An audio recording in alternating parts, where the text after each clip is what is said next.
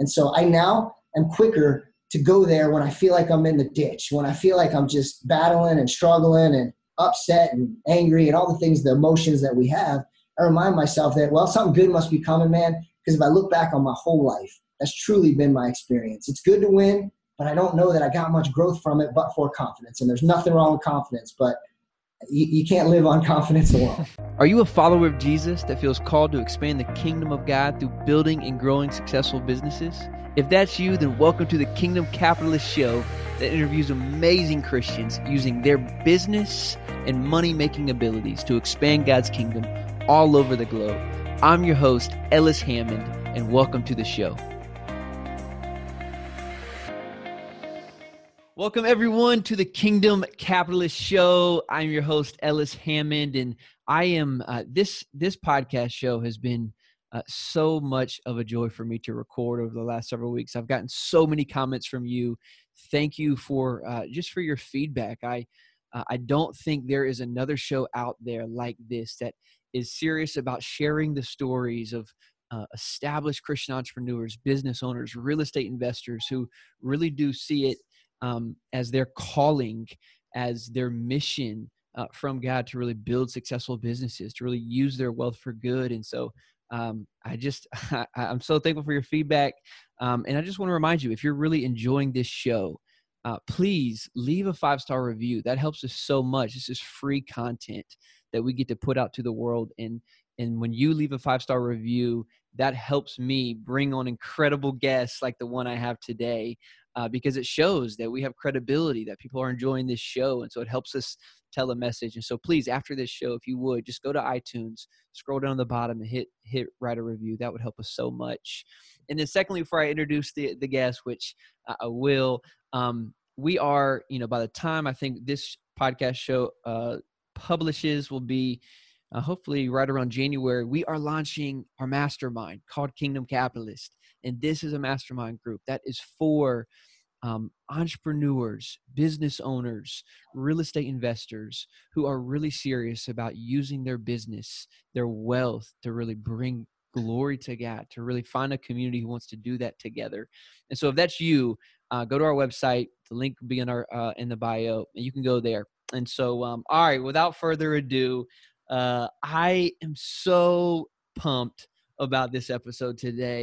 Uh, I have brought on, I have been introduced to um, someone who has an amazing story, who is just a, a real dude, like a real dude. I mean, I can't wait for you to hear his story. He's just a real guy who has just an incredible story. But not only that, um, he is an incredibly successful uh, Christian entrepreneur and business owner. Um, he is the C E O of Insurance Office of America. They are the thirteenth largest privately held um, private insurance company in the country, the twenty-third largest insurance agency in the U S And I know he's going to get into this and tell us his story, but I just um, I think it was so cool when he took over this this business. His dad was doing, this was a family started company. His dad was doing about seventy million dollars in revenue, and Heath has taken uh, this this business really to now over two hundred twenty million dollars in annual revenue. And so everyone, welcome to the show, Mister Heath Rittenor. How are you, sir? Doing well, Ellis. I appreciate it. Good to be with you. Yes, man. So tell our audience just real quick where you are in the world. Yeah, I live right outside of Orlando, a suburb called Longwood. Okay, awesome. And so talking about real, I want to kind of, uh, you know, poke poke at you a little bit because I know you went to a rival university, Liberty. I went to a small school in the Southeast called Presbyterian College. We both played football there. Yeah. So uh, what, what position were you at, at Liberty? I was a running back. And there's an interesting story how I ended up there if you want to get into it. It's, it's I, a little... I want to hear it. Absolutely. The, the, the audience would love to probably hear that. Yeah, I'll tell you, man, I was, um, I had a pretty good career in high school, and I was an all-state player here at Lake Brantley, and I wasn't a great student. I was all about the girls and the party. I was a knucklehead, but I was super passionate about football. Um, early in my senior year, I had our local university, U C F, um, recruit me and tell me that, hey, man, you know, we want you to come here, uh, but you got to get your grades up by the end of the year. And they gave me a goal, and they said, if you do this, we'll save you a full scholarship. And so I knew my grades weren't so hot because I didn't try too hard. And I thought, you know what, I know I'll do my part. So Um, as I went through my senior year and I started to perform well, uh, both in football and in my grades, uh, I stopped taking any phone call from any other university because, you know, I felt like they made a commitment to me and I was going to honor my side. And sure enough, the end of the year, um, I got my grades up. I did what I had to do. And they told me, you know, Heath, uh, we can only save you a partial scholarship. Okay. Um, and they actually saved a full one for another bad student who ended up being a much better player than me. It was Daunte Culpepper. So, um, but I was angry. I didn't take the partial scholarship. And I said, you know that's what? That's hard to compete with Daunte Culpepper. Everybody knows football. I mean, come on, man. That's, you know, yeah. that's, they might've made, I don't know. They might've made a good decision. You know, that's hard to. I'm not arguing that I was better than him. I was running back as a quarterback, but I felt like there was a commitment made and I turned down a lot of other opportunities. Right. So, Um, I then started sending out my highlight tape in the summer when most scholarships were already given out. And I had three options, um, Appalachian State, McNeese State, and Liberty. Mm-hmm. And the only reason I chose Liberty, it really wasn't because I was a Christian. It was because they played U C F. Oh, wow. I wanted that opportunity to play my home team in the Citrus Bowl. And my freshman year, we beat Daunte Culpepper seven to six in the Citrus Bowl in Orlando. No kidding. That's and, amazing. Uh, I didn't wow. do much. I, retur- I returned one kick and was on the kickoff team, so I can't take any credit for it, but I got to tell you, it felt good. You were on the field. That's all yeah. that matters. That's awesome, man. That is so cool. And and for anyone who um is, you know, on the YouTube channel, I think we're going to put this one, our first episode on YouTube, Heath, so that'll be pretty cool. He's got a ton of football memorabilia. Um, he, I know that he's a big Pittsburgh fan. And so I want to uh, get into your story a little bit because I know it actually starts in Pittsburgh, right? I mean, that's, that's why you're a Steelers fan. And so, um, you know, your, your dad started this insurance company, but you know, you guys, you guys grew up, or at least let me just, let me put it over to you and you tell our audience a little bit about kind of your background and growing up in Pittsburgh. Yeah, I'll tell you, quick, humble beginnings. Um, my parents both come from very humble beginnings, actually. My father was the youngest of six kids that lived in the projects of Pittsburgh, um, outside of um, the city, McKeesport. It was the steel capital of the world. Um, and my mom, we call her the rich one. You know, she grew up in the trailer park down the street. Um, so, you know, my parents were together from almost, you know, junior high all the way up through, been married for almost forty years now. But um, so I grew up there and you know, it was a little bit of an edgy um, place when I was growing up. It was a little, um, certainly a lot edgier than it was here, um, but it was a good upbringing. You know, it was a lot of good, hardworking people. I learned a lot there, and I obviously started going to Steeler games as a kid and fell in love with not only the game but my team. Um, so I usually get to go back once or twice a year to go to a game, see family, and eat some real food, um, which we don't seem to have as good of. Everything here in Florida is a chain. Everything up there is a multi-generational mom-and-pop restaurant that I miss, but mm. Yeah, so I, but I really only lived in Pittsburgh till I was nine. We moved here when I was nine years old. And so you moved to Orlando with your pops, your parents. Yeah. Um, where did your dad get the, or you know, where did he get the idea or even the funding to to go out and kind of start this business? Well, he backstory on that was my dad was working in the steel mill, um, and you know, for an uneducated guy, that was about the best job you could get where he grew up.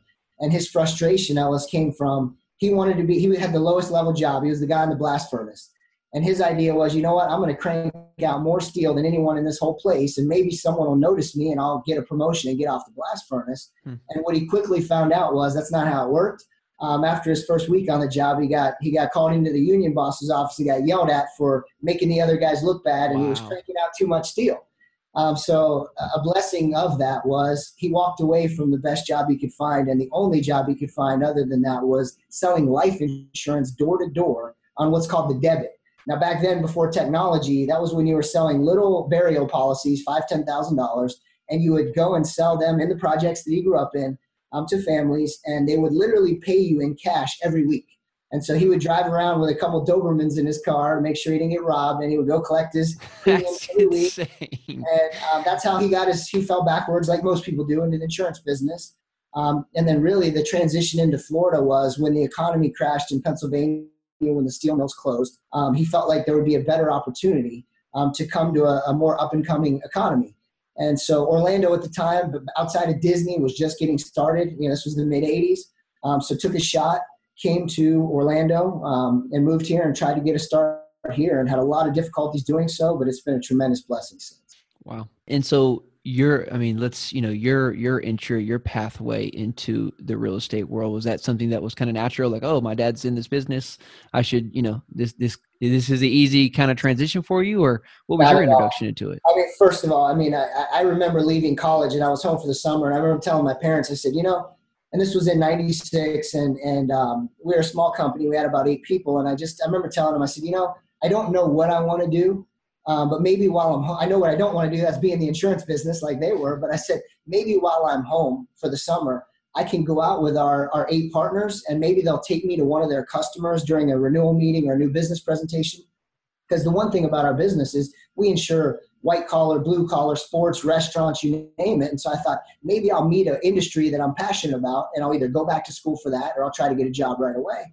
And truthfully, what I quickly found out was, you know, I had the misperception about insurance, right? I thought, oh, who would want to do that? Used car sale right up there with that. And, and what I quickly found out, Ellis, was, um, well, I, this is the truth. We had eight partners, and of the eight, there was there was this line of demarcation down the middle, right? There were four that were absolute, I would say, policy peddlers, right up there with used car salesmen. They didn't um, bring a lot of value. They sold only on price. They weren't consultative.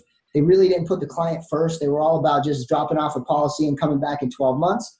Um, but on the on the flip side, I saw these other four partners that were everything that an, an, an, an advocate is. You know, the clients looked at them like a trusted advisor, an attorney, a C P A, a partner. Um, so at the end of the summer, now this, this may not sound good, but it's the truth. I did not feel like at that age, as young as I was, that it was going to take me many, many years to look and be as professional as the four experts that we had. Um, but frankly, I saw the other four partners that I was not very impressed with. Um, and frankly, I saw that they made a pretty good living. And I knew that um, I didn't have a lot of talent. I didn't have a lot of um, experience. But I knew one thing, and the reason I had a lot of success in sports, and I get it from my parents, is I, I work hard. And so I just thought, I told my dad at the end of the summer, I said, you know, it scares me to be full commission. I know I got to do the one hundred cold calls a day and walk-ins and all the stuff that I know how difficult it is. But frankly, if those four can do what they're doing, I think at some time, if anything, just through sheer grit, I think I can do well. And then maybe in the future, I can someday look like you and the other three partners right. that are that are advocates and true professionals. And mm-hmm. so I jumped in in ninety-six and have never looked back. Wow. Can, um, I will use that word advocate. I know we're going to get into this a little bit, but um, no, I'll go ahead and ask it because I might forget later. How would you define an advocate? Because that seems like, knowing the culture of your company, how is that different from, yeah, what maybe typical people think about an insurance person is, you know, that you're using the used car salesman, so we can go with that. But can Sure. you define that a little bit more clearly?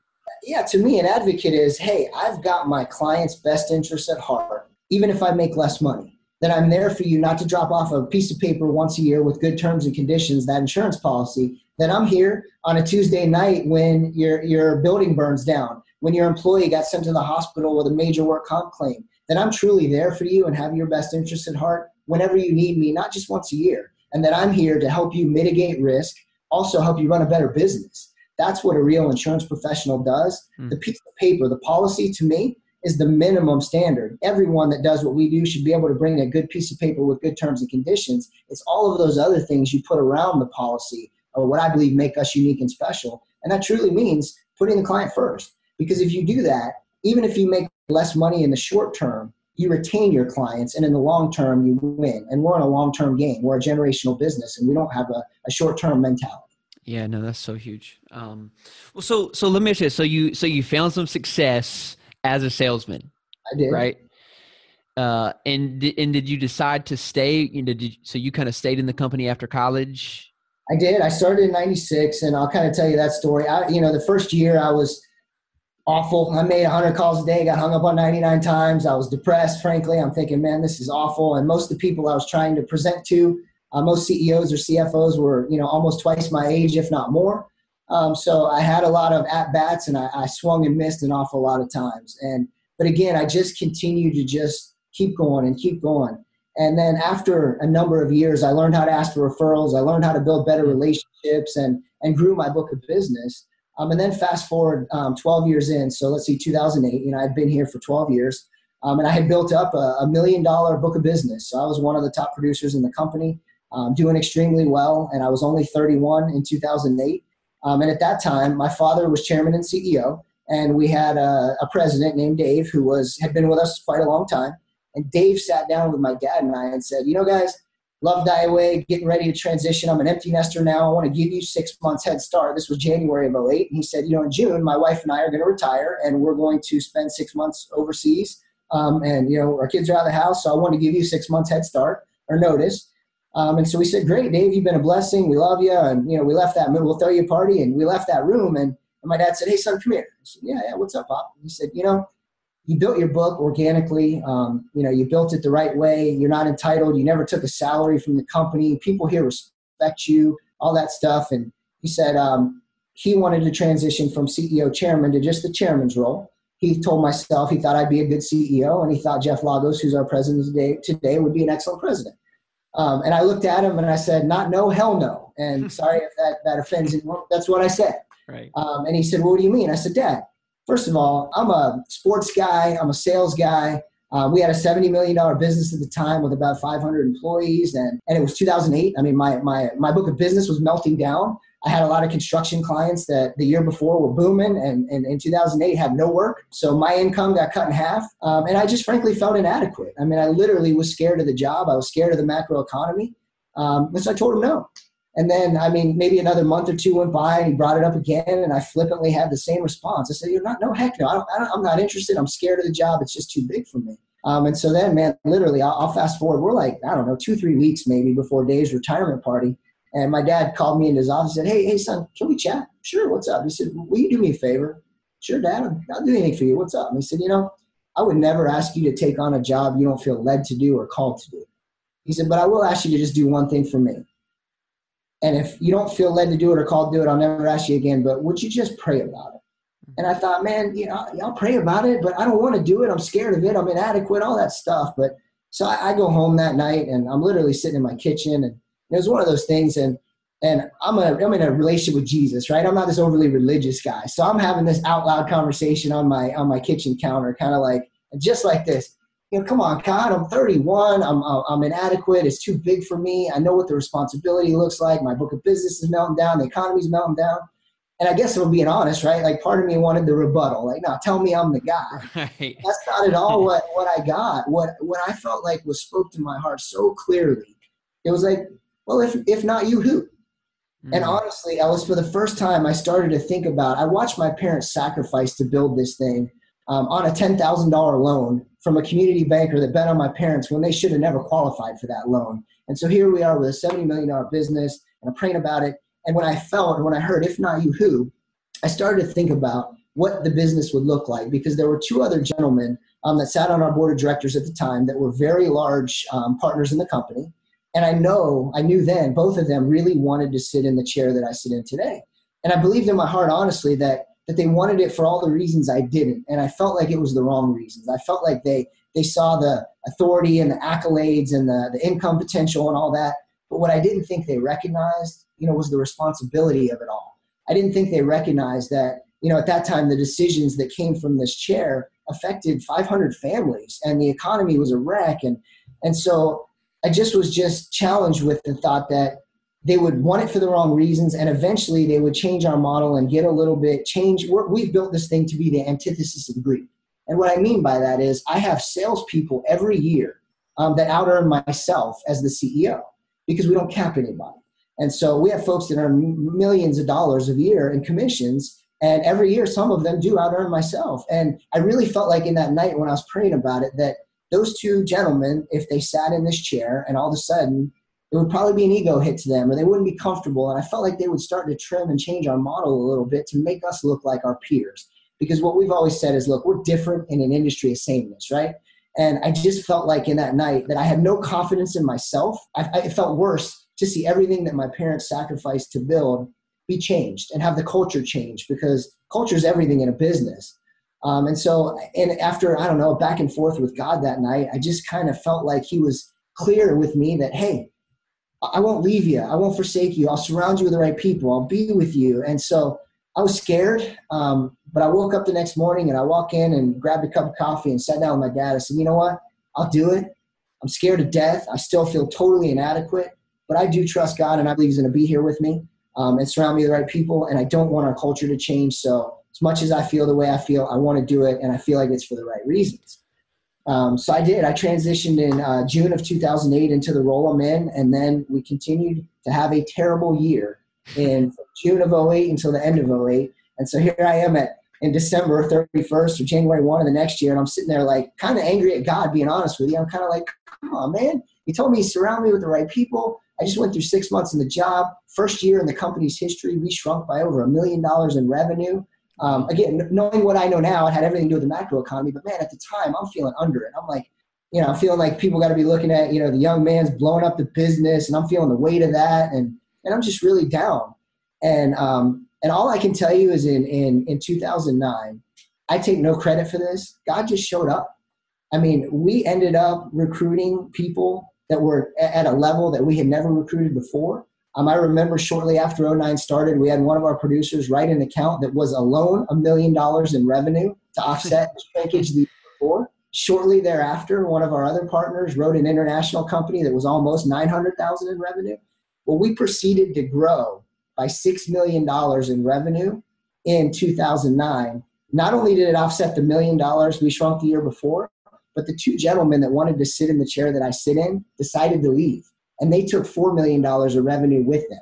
So we offset the million that we lost, shrunk the year before, and the four million dollars that they took, and we grew by over six million dollars in two thousand nine. And again, I give myself no credit for that. That was God showing up and sending us the people and really being there in my biggest moment of need at that point in my life. I've had substantial needs since then and issues since then, but it's one of the biggest moments in my life where I was like, he can be faithful. He's trustworthy. He does. He's always there. You know, when I'm sitting there in January and I go, where are you?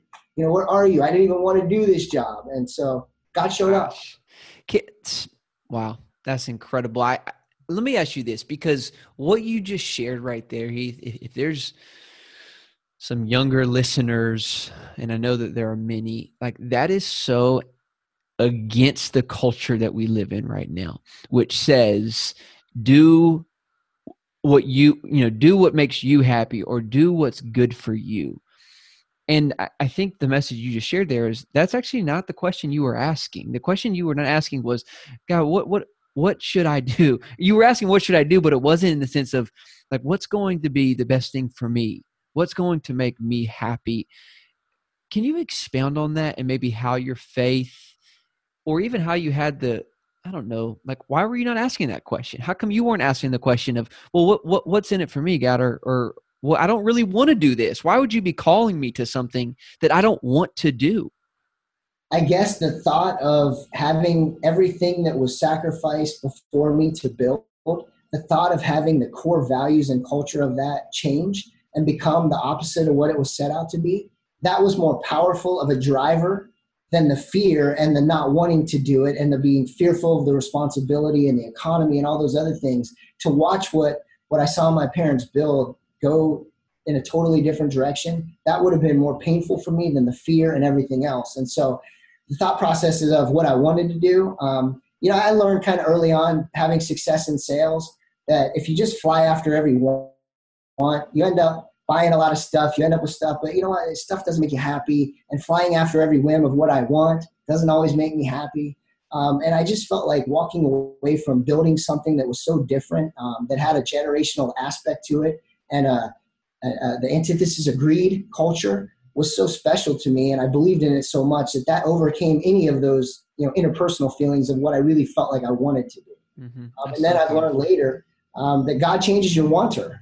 And I'll give you one quick example on that. Um, when I first became C E O, not being a finance grad, right? I sat there and I thought, I sat down with our C F O who was a Wharton uh, finance graduate. And I told Wes at the time, he's since retired as well. And I said, Wes, I don't want to be the C E O in the room. We're going over the financials. And I just go, uh-huh. And I don't really know it like you know it.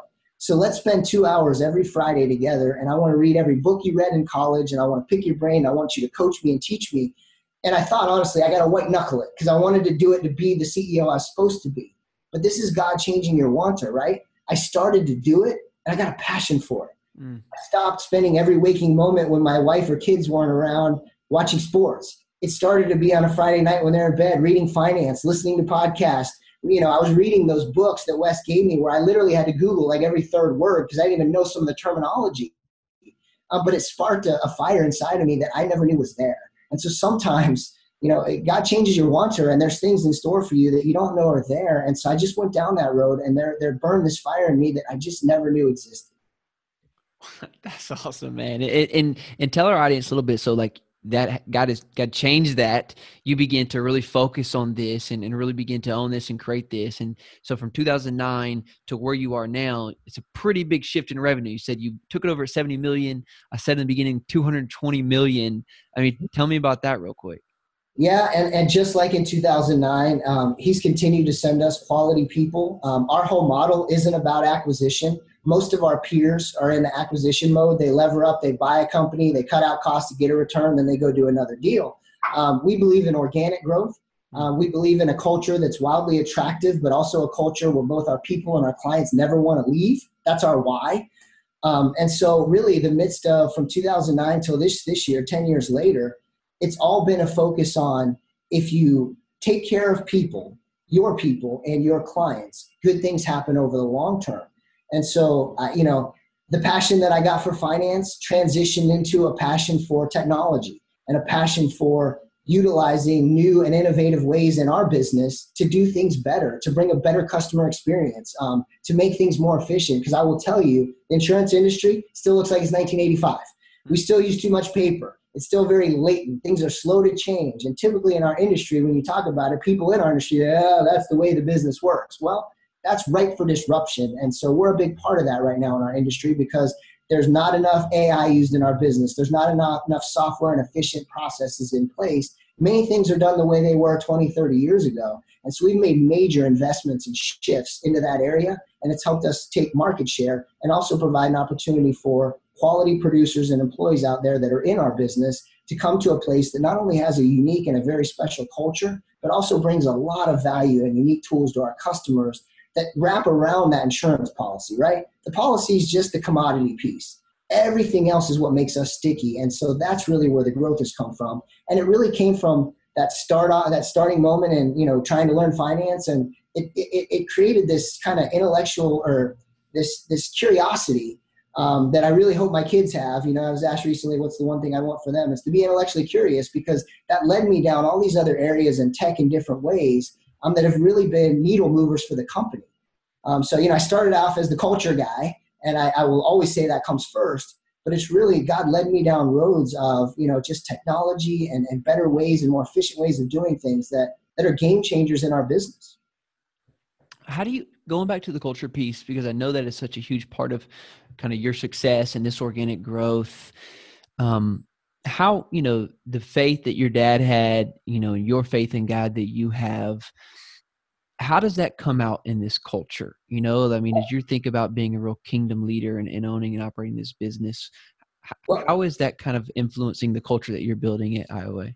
Well, one of the things we say is, I first off, at every one of my speeches at our national sales conference, first of all, we start off with a prayer, but then I follow our pastor and I open the meeting and say, hey, I want everyone here to know that just because I, I'm, a, I'm a Christian and we run the business on timeless truths or Christian principles, right?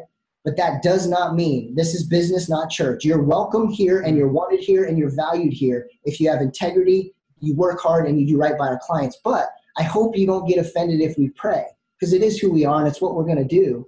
Uh, but I don't want anyone to feel like that they have to believe the way I do spiritually, politically, or any other way to be successful here.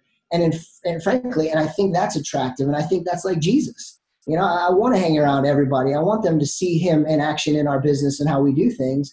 Um, so that's kind of how we do it. We don't hide from it, but yet we don't shove it down anyone's throat either. I just think that's a bad way. Uh, I don't. That's just not the way to, to right. share it.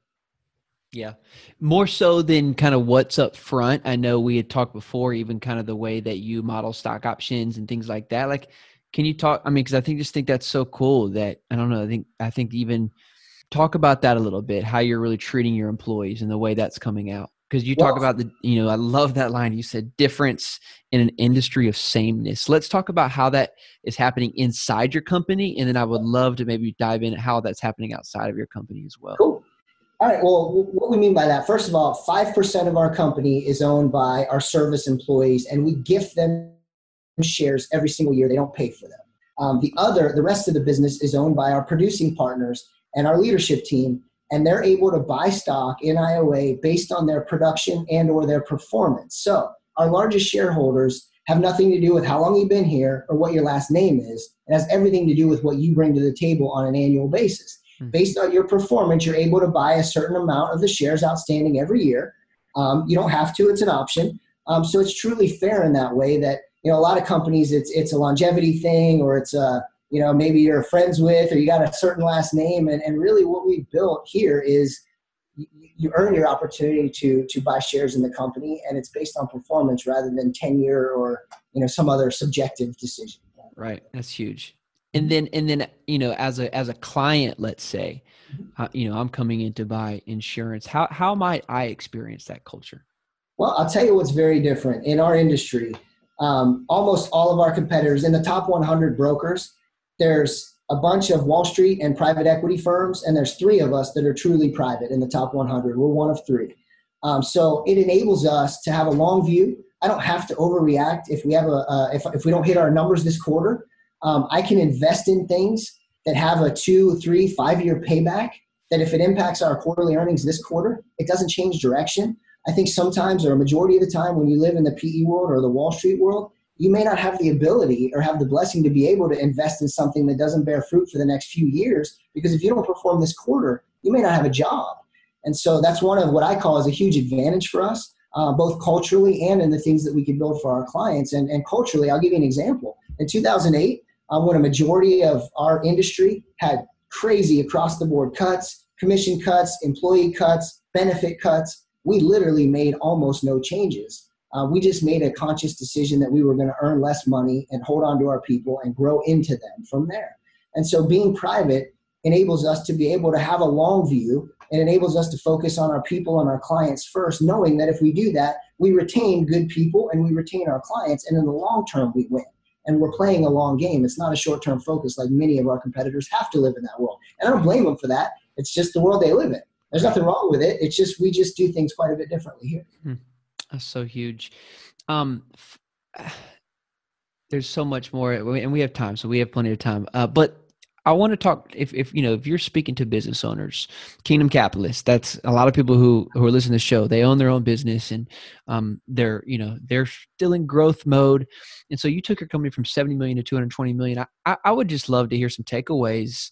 Um, you know, we've heard about um, being, you know, building a culture first, but talk us through some of those big things that, I mean, to go from seventy million to two hundred twenty million in essentially what, ten years, would you say? Yeah. Um, if, you know, if, if there's a company who's kind of in that mid growth level right now and they're doing pretty well, but they yeah. haven't quite figured out how to, you know, get over that hundred million mark. Well, what was the turning point, or what was the, the tipping point for you? Yeah, I'll tell you, it was a number of different individuals that God put in my path that helped me see what I would say are my blind spots, right? I can tend to be type A, blinders on, I got goals and I'm moving, I'm moving, I'm moving. And any leader of any business needs to surround themselves with people that are strong enough to point out blind spots.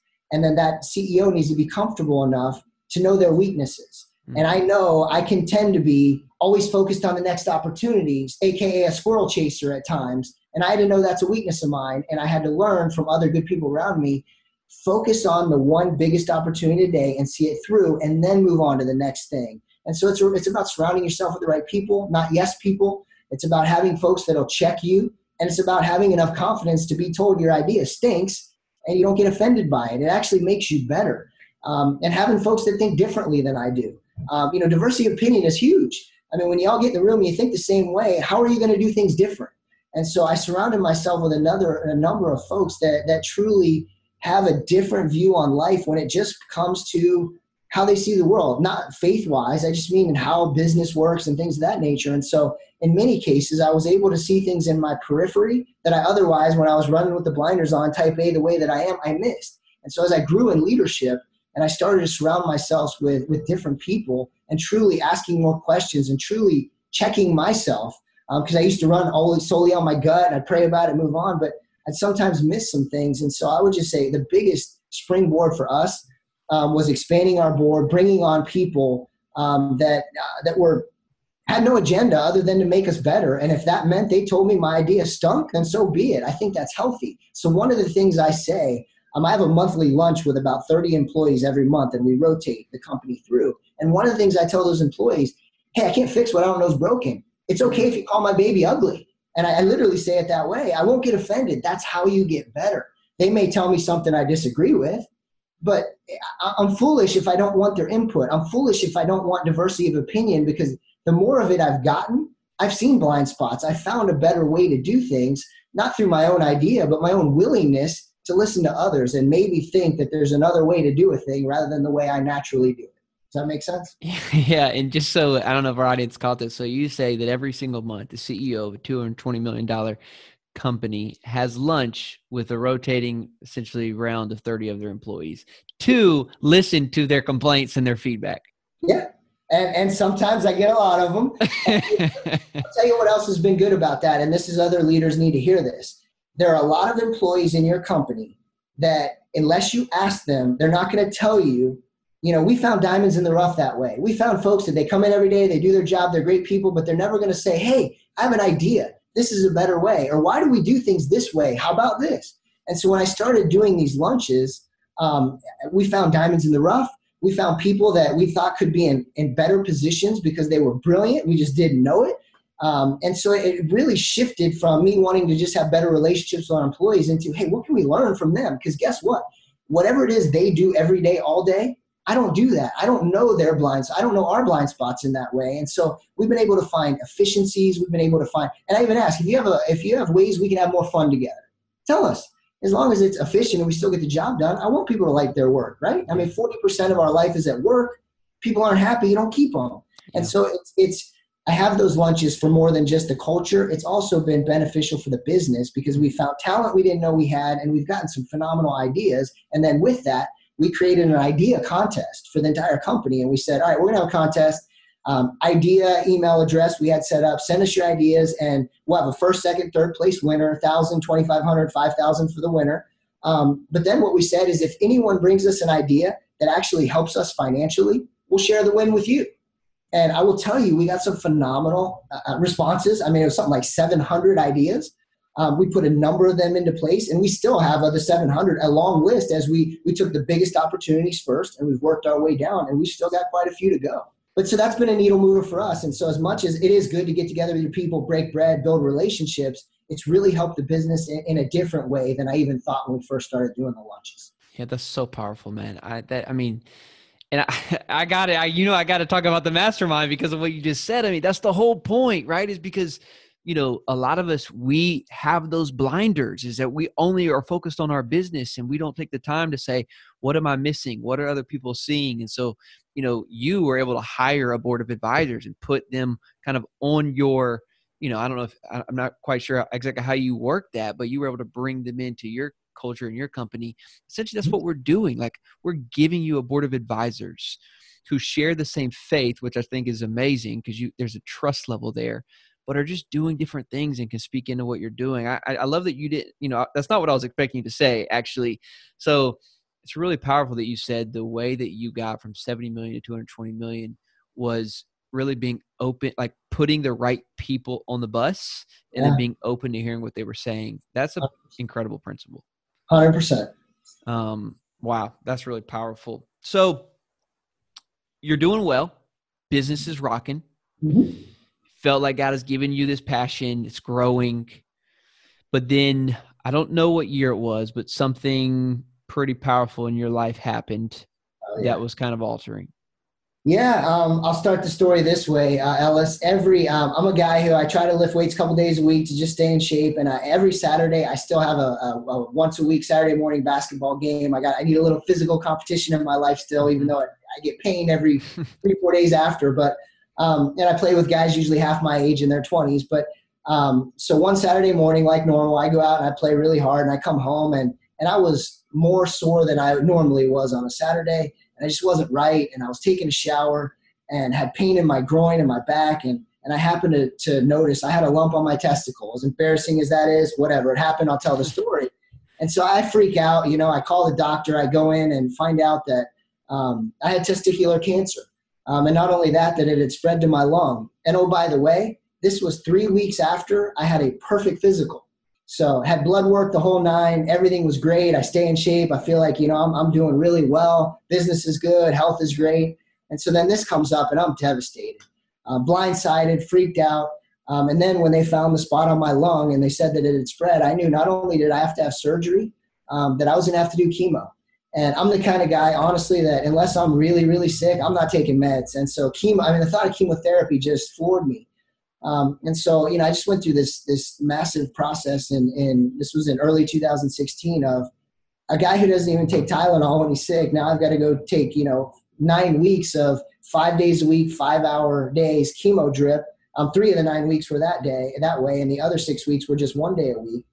Um, But I'll tell you, man, looking back on that experience, um, at the time it shook me. I mean, you're having thoughts like, um, you know, I was, should I make videos so my kids remember me? And I didn't know I was going to be around. And, you know, you just, life takes on a whole new meaning at that point. Um, but I will tell you, for, for a guy who, as I said earlier, can be type A and blinders on, that was such a blessing for me, because in my life prior to that, besides the hurdles of jumping into the role in two thousand eight as C E O that scared me to death, I had never really felt truly vulnerable in my life. Um, and with this cancer thing, when I was in the middle of treatment, um, I literally, I always felt like in my life, you know, I, God's over here. He's on a shelf. I'm, you know, but I got it. I can get through it. I'll man up. I'll grind through it. Right. Well, this was one of those. And I just, I had nothing. I had nothing left. I had lost thirty pounds. My hair fell out. And I'm literally just, and, and this was a beautiful moment that it was like, uh, okay, God, I can't do it on my own. It, I, all I got is you. I need you. And that one of the best things ever happened to me. Um, so I understood at that point, you know, I used to read um, Paul talk about, I boast in my weakness. And I used to think, what a fool that guy is. You know, who boasts in their weakness? And that's when it finally clicked to me. I was like, oh my God, in him is where my strength comes from. And it just, it shifted my entire perspective. Um, it gave me a passion for, um, enjoying the, the things that I did take for granted, like many of us do, right? Your health and your family and your church, your community. And so now when I'm in the muck and I'm dealing with fires and drama, like all of us have in our normally li- normal lives, I really do fall back to, this isn't cancer, man. This is like, in the grand scheme of life, whatever it is in front of me today, yeah, it's a big deal, but it's really not when you look at things through those lenses. And so I've used that story, as embarrassing it is, talking about nut cancer, right? But I've used I've used that story um, uh, to benefit other people. I spoke about it at my church, and three of the people that watched it, uh, my business watched it, and the church watched it. Three people watching it found lumps on their testicles. One of them had, two of them had cancer. Um, one didn't. Um, one of them had uh, had a very simple surgery, and the other had to do some radiation. But mm. so I feel like there was an opportunity for it to be used to good. I now have a twenty-four-year-old mentee. Um, that about a year ago, I get a text from my doctor, as during treatment, he and I became friends. And I get a text a year ago. I hadn't talked to him in a while. And he just texts me, I need your help. And so I call him up. I said, hey, what's up, doc? And he said, yeah, I got a young man who played football at the same high school you did. Um, he's playing at Georgia Southern right now. And he just found out he has testicular cancer and it spread to his lung. And he said, he's depressed. His mom's freaking out. He won't leave his room. And I said, man, I'll go drive to his house right now. And so I essentially finally connected with the young man. His name's Chris. And I said, listen, man, I know how you're feeling, but this is a gift. You're not going to die. You're going to learn from this. You're going to grow from this. It's going to make you better than you've ever been. I promise you. And so I just spoke life into the kid, and we built a great relationship. I then helped him when he graduated, try to get a, a job. He got offered a job somewhere else. We went out to celebrate when he got his job offer, and he didn't seem happy. And I said, dude, what's up? You know what? You should be fired up. It's a really good job out of college. You, you move into Texas. It's not a bad place to live. And he just said, you know, Heath, it feels like a job and not, or not a career. And I said, well, what the heck do you want to do? And he said, you know, I, I don't know. Both of my parents are in sales and maybe something in sales. And I said, you know, I'll tell you what. I, I like you, but I don't want to put a, round, a square peg in a round hole. If you take assessments and it says you're cut out to do what we do, I'll mentor you and I'll work with you. Um, But I'm not going to make it happen unless it says you're wired to do this. And so he did. He joined us literally one year ago, January first, this year of two thousand nineteen, actually. Um, and he's been here a year, and it's been a monster blessing. And now he is in a situation where he was embarrassed. He wouldn't talk about it. He was depressed about it. He now uses it for good. And so you talk about full circle. For me to watch this young man at twenty-four, sharing it with people, talking about how he came to Iowa, talking about Um, his experience and how he's grown from the, the most difficult experience in his life. And that is truly what's caused me to get to a place where, um, here's, here's a great, great way to, to explain what I'm trying to say. When I was in the middle of my chemo, I was sitting down with my son, and at the time he was nine, he's, he's almost thirteen now. And I remember sitting at his bed, and we're praying and, and reading books like we would do together. And he was having a bad day in third grade, right? He was like telling me all the reasons he don't want to go to school tomorrow and all that kind of stuff. And, you know, blah, blah, blah. And I'm feeling like garbage. You know, I'm sitting there all worn out from the chemo and feel like trash and all that. And when he's telling me how bad his day is tomorrow, and it just hit me. And I was like, you know, bro, son, your dad's had some wins in his life, right? First in sports, and then I've had some wins in business. But outside of confidence, I'm really not sure I got a whole lot of growth from my wins. Mm. Every bit of my growth has come from my failures, my challenges, my struggles, from cancer. And so it was like, that was an opportunity for me to share with my son something um, that I felt like God used me in that moment. And I was able to have a deeper conversation with my son because of cancer, that he now has a, a breadth of understanding of things that were deeper, that, you know, we weren't having those conversations, you know, a week before that or months before that when I wasn't diagnosed. So, and all that to say is I've learned that good really does come from bad. And that when you're in the midst of just the worst of it, and, and I don't know what to say with people dealing with worse things than I've dealt with and all that, but I can just only speak from my experience that in every bit of the difficulties in my life, somehow God has turned those, turned those situations into good. And so I now am quicker to go there when I feel like I'm in the ditch, when I feel like I'm just battling and struggling and upset and angry and all the things, the emotions that we have. I remind myself that, well, something good must be coming, man, because if I look back on my whole life, that's truly been my experience. It's good to win, but I don't know that I got much growth from it but for confidence. And there's nothing wrong with confidence, but you, you can't live on confidence alone. Yeah, suffering produces character. Character produces hope, and hope does not put us to shame. There you go. And uh, I have that verse in, in my office at the house. Yeah, that's so powerful, man, because you were you were going strong. You just got a perfect health report. Three weeks before. And then, and you know, all of a sudden you're put into a situation that you can't prepare for, that you don't have plans for. And what you've come out of and say, man, and, and this is another verse that, you know, I'm sure you're familiar with, that God does work all things together for the good yeah. of those who love him, are called according to his purpose. Correct. Uh, that's powerful, man. Wow. For a, and I think you said some of this, but for someone who's listening, who maybe hasn't gone through cancer, um, things are going well, you know, and they're they're crushing it in their business. Um, what reminder would you give to them? So that, you know, I mean, I hope that no one listening on this podcast, and I'm sure you would say the thing, say the same thing, has to go through testicular cancer. I hope no one on this podcast show has to go through that type of suffering, but golly, what comes out of it is so powerful. So maybe God might teach them through your story. So what would, what would you remind them of or tell them kind of going well, through that? I'll tell you, for me, um, I was not mature enough prior to cancer to learn from other people's challenges and struggles and situations like cancer. I would look at them and say, man, I'm sorry. And I'd pray for them. And I would, I was sincere in that. But I always felt like, ah, cancer's for the other guy. You know, I'm strong. Our business is good. You know, and I would always just, I would never internally, you know, feel like, what if that was me? And I, I just, I was never, I just never took other people's challenges and applied them to what that would, how that impact, how it could impact my life. And so I've learned to do that now. I have empathy now that I didn't have. Um, and so I would just tell people that are killing it right now and life looks good. Hey, look, at some point, I mean, life rains on everybody, right? Jesus said that. You're going to have bad stuff happen. It's going to happen at some point. I hope it doesn't, but it is going to at some point. But just know that when it does, good things can come from it. And and you can use those things to, for the good of the kingdom and to help other people. Yeah. Um, and that's been the most fulfilling part of this whole experience for me is, again, when I'm watching that twenty-four-year-old share his story, I mean, I get goosebumps, man. I'm like, that's God right there at work, man. Because that, like that, that is him using bad for good, and it just nothing fills my cup like that. Mm. Mm. That's so cool, man. Gosh, that's gonna help so many people today. Like they're gonna hear this, and they're gonna be like, wow. Uh, the the little thing that they're going through in their business, you know, or the little hiccup in their business, you know, what what you went through, you know, that's gonna hopefully give them perspective to say, okay, maybe this is not that big of a deal. But also, what can I learn from this? Like, this isn't just happening to me. This is happening for me, right? And how my guy really used this. Uh, this is producing character in me. This is producing hope. Um, and then I love what you said, hope for other people and not just for yourself. Mm-hmm.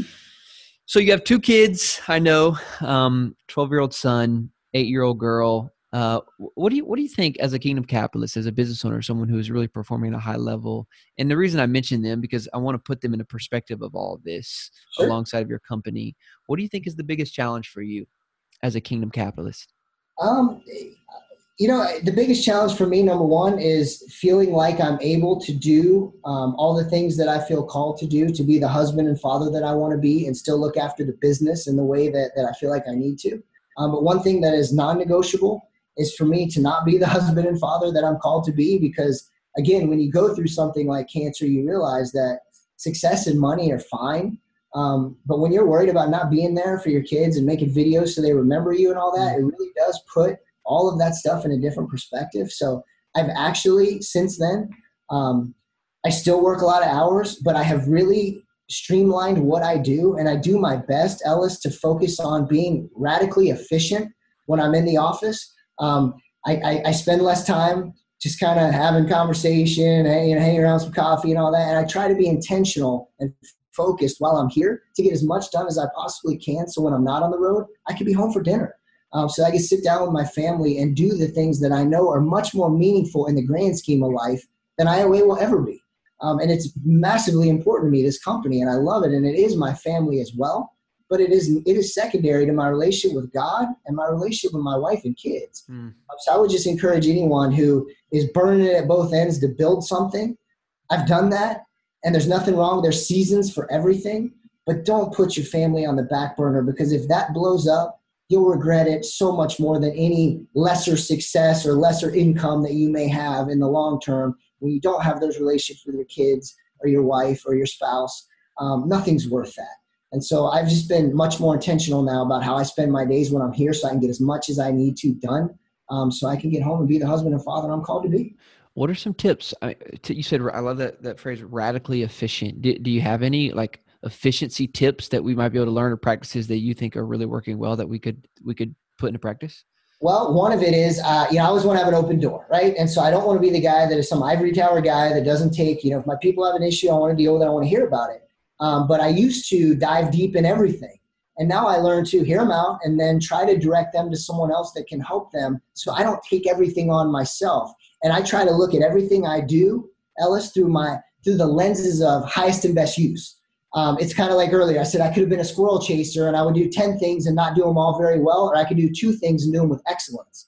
Um, so it's been streamlining where I put my energy and attention, always through the lenses of, is this the highest and best use for me today as the C E O of I O A?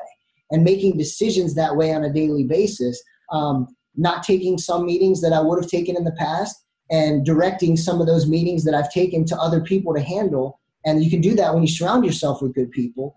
Uh, but really, again, highest and best use is a word I use a lot. I use it for our employees. I want every one of our employees focused on their highest and best use. That's how we can build the business. Um, and also, when people are utilized in that way, they feel better about their job. They're doing what they're called to do anyway. That is their highest and best, so they're happier in it anyway. Um, but from an efficiency standpoint, it's that. It's looking at my list, and when I scratch something off and add something to the bottom of it, is this really worthy of an hour today? Or is there a better use of that hour to move the business forward?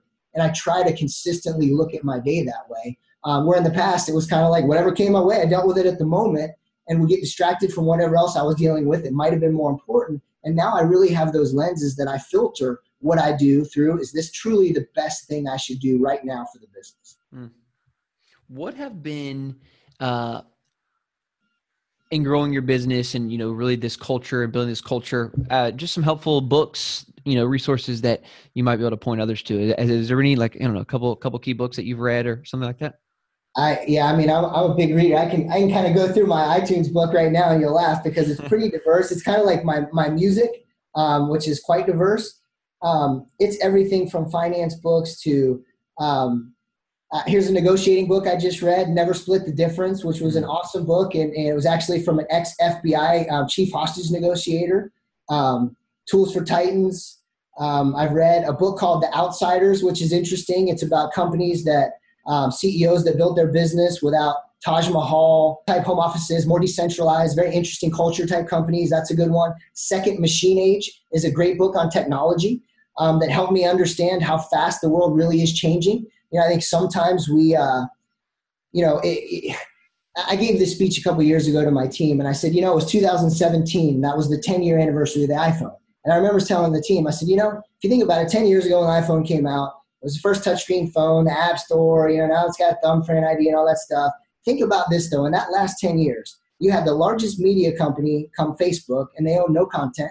The largest transportation company was Uber. They don't own vehicles but for autonomous vehicles. Airbnb's largest lodging company, they don't own real estate. Um, and, and Amazon, they bought Whole Foods. They have a store, the largest retail, right? And so my point is, in reading that, it, it opened my eyes to, hey, man, this world is changing fast. And if we don't get ahead of this, we may get disrupted.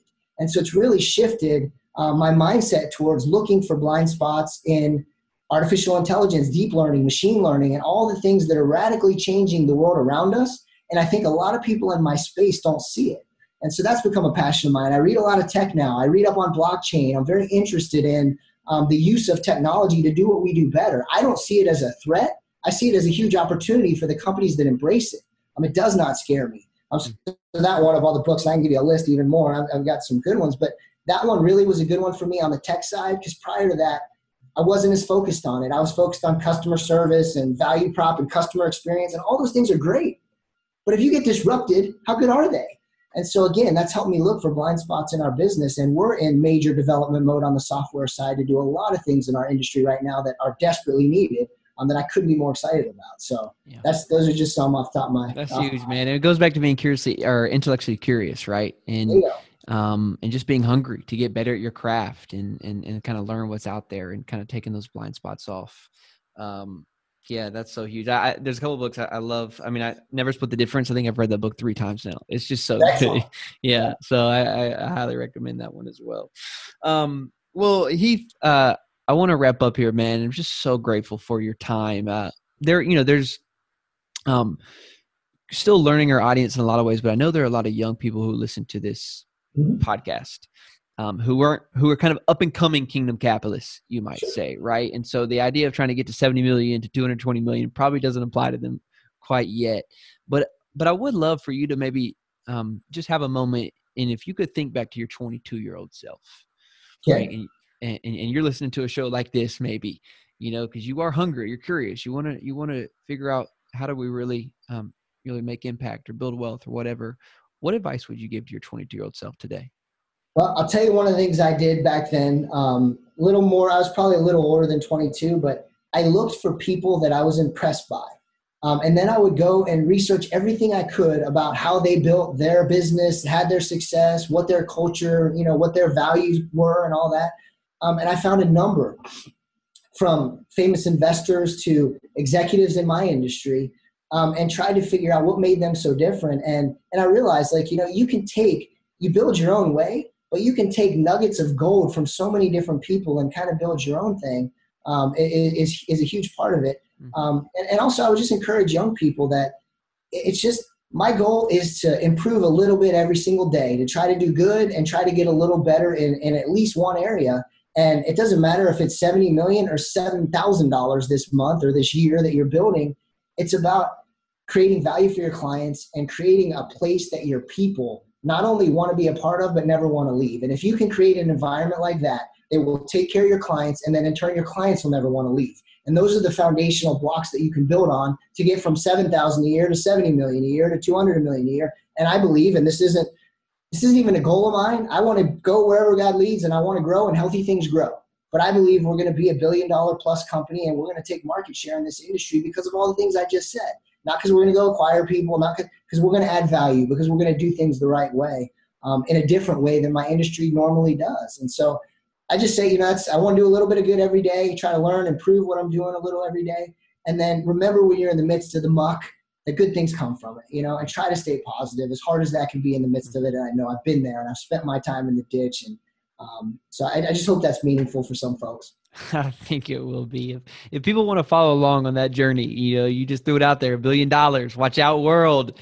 Uh, how can they, you know, how can they either get in, get in touch with you or just follow along your journey? Um, yeah. Where learn more about you at?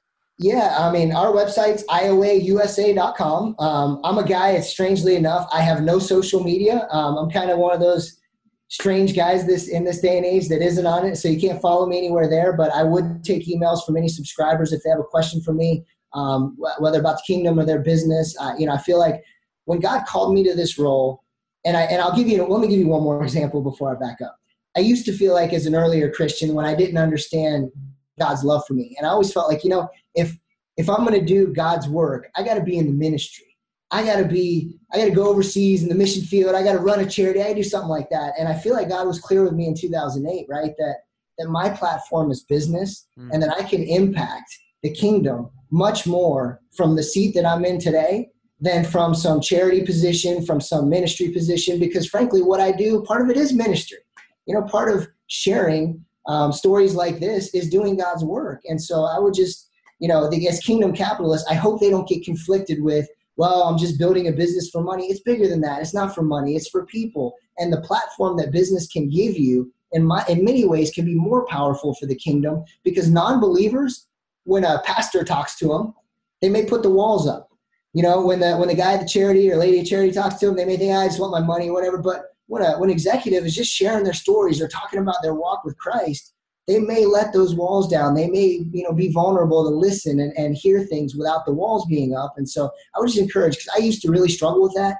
And I used to struggle with how good is good enough, and I got to do more, and I got to do more, and I got to do more. And ne- it's never enough because I always know I could do more. So God's got to be mad at me. And and then when all of a sudden I understood how much that, that he loves me, he died for me. And I shifted from trying to please an angry God, and I realized he loves me. And once I accepted that, I now end up doing more good than I did then, but it doesn't come from an impure place where then I was trying to check the box. I was a good boy today. I did a lot for the kingdom.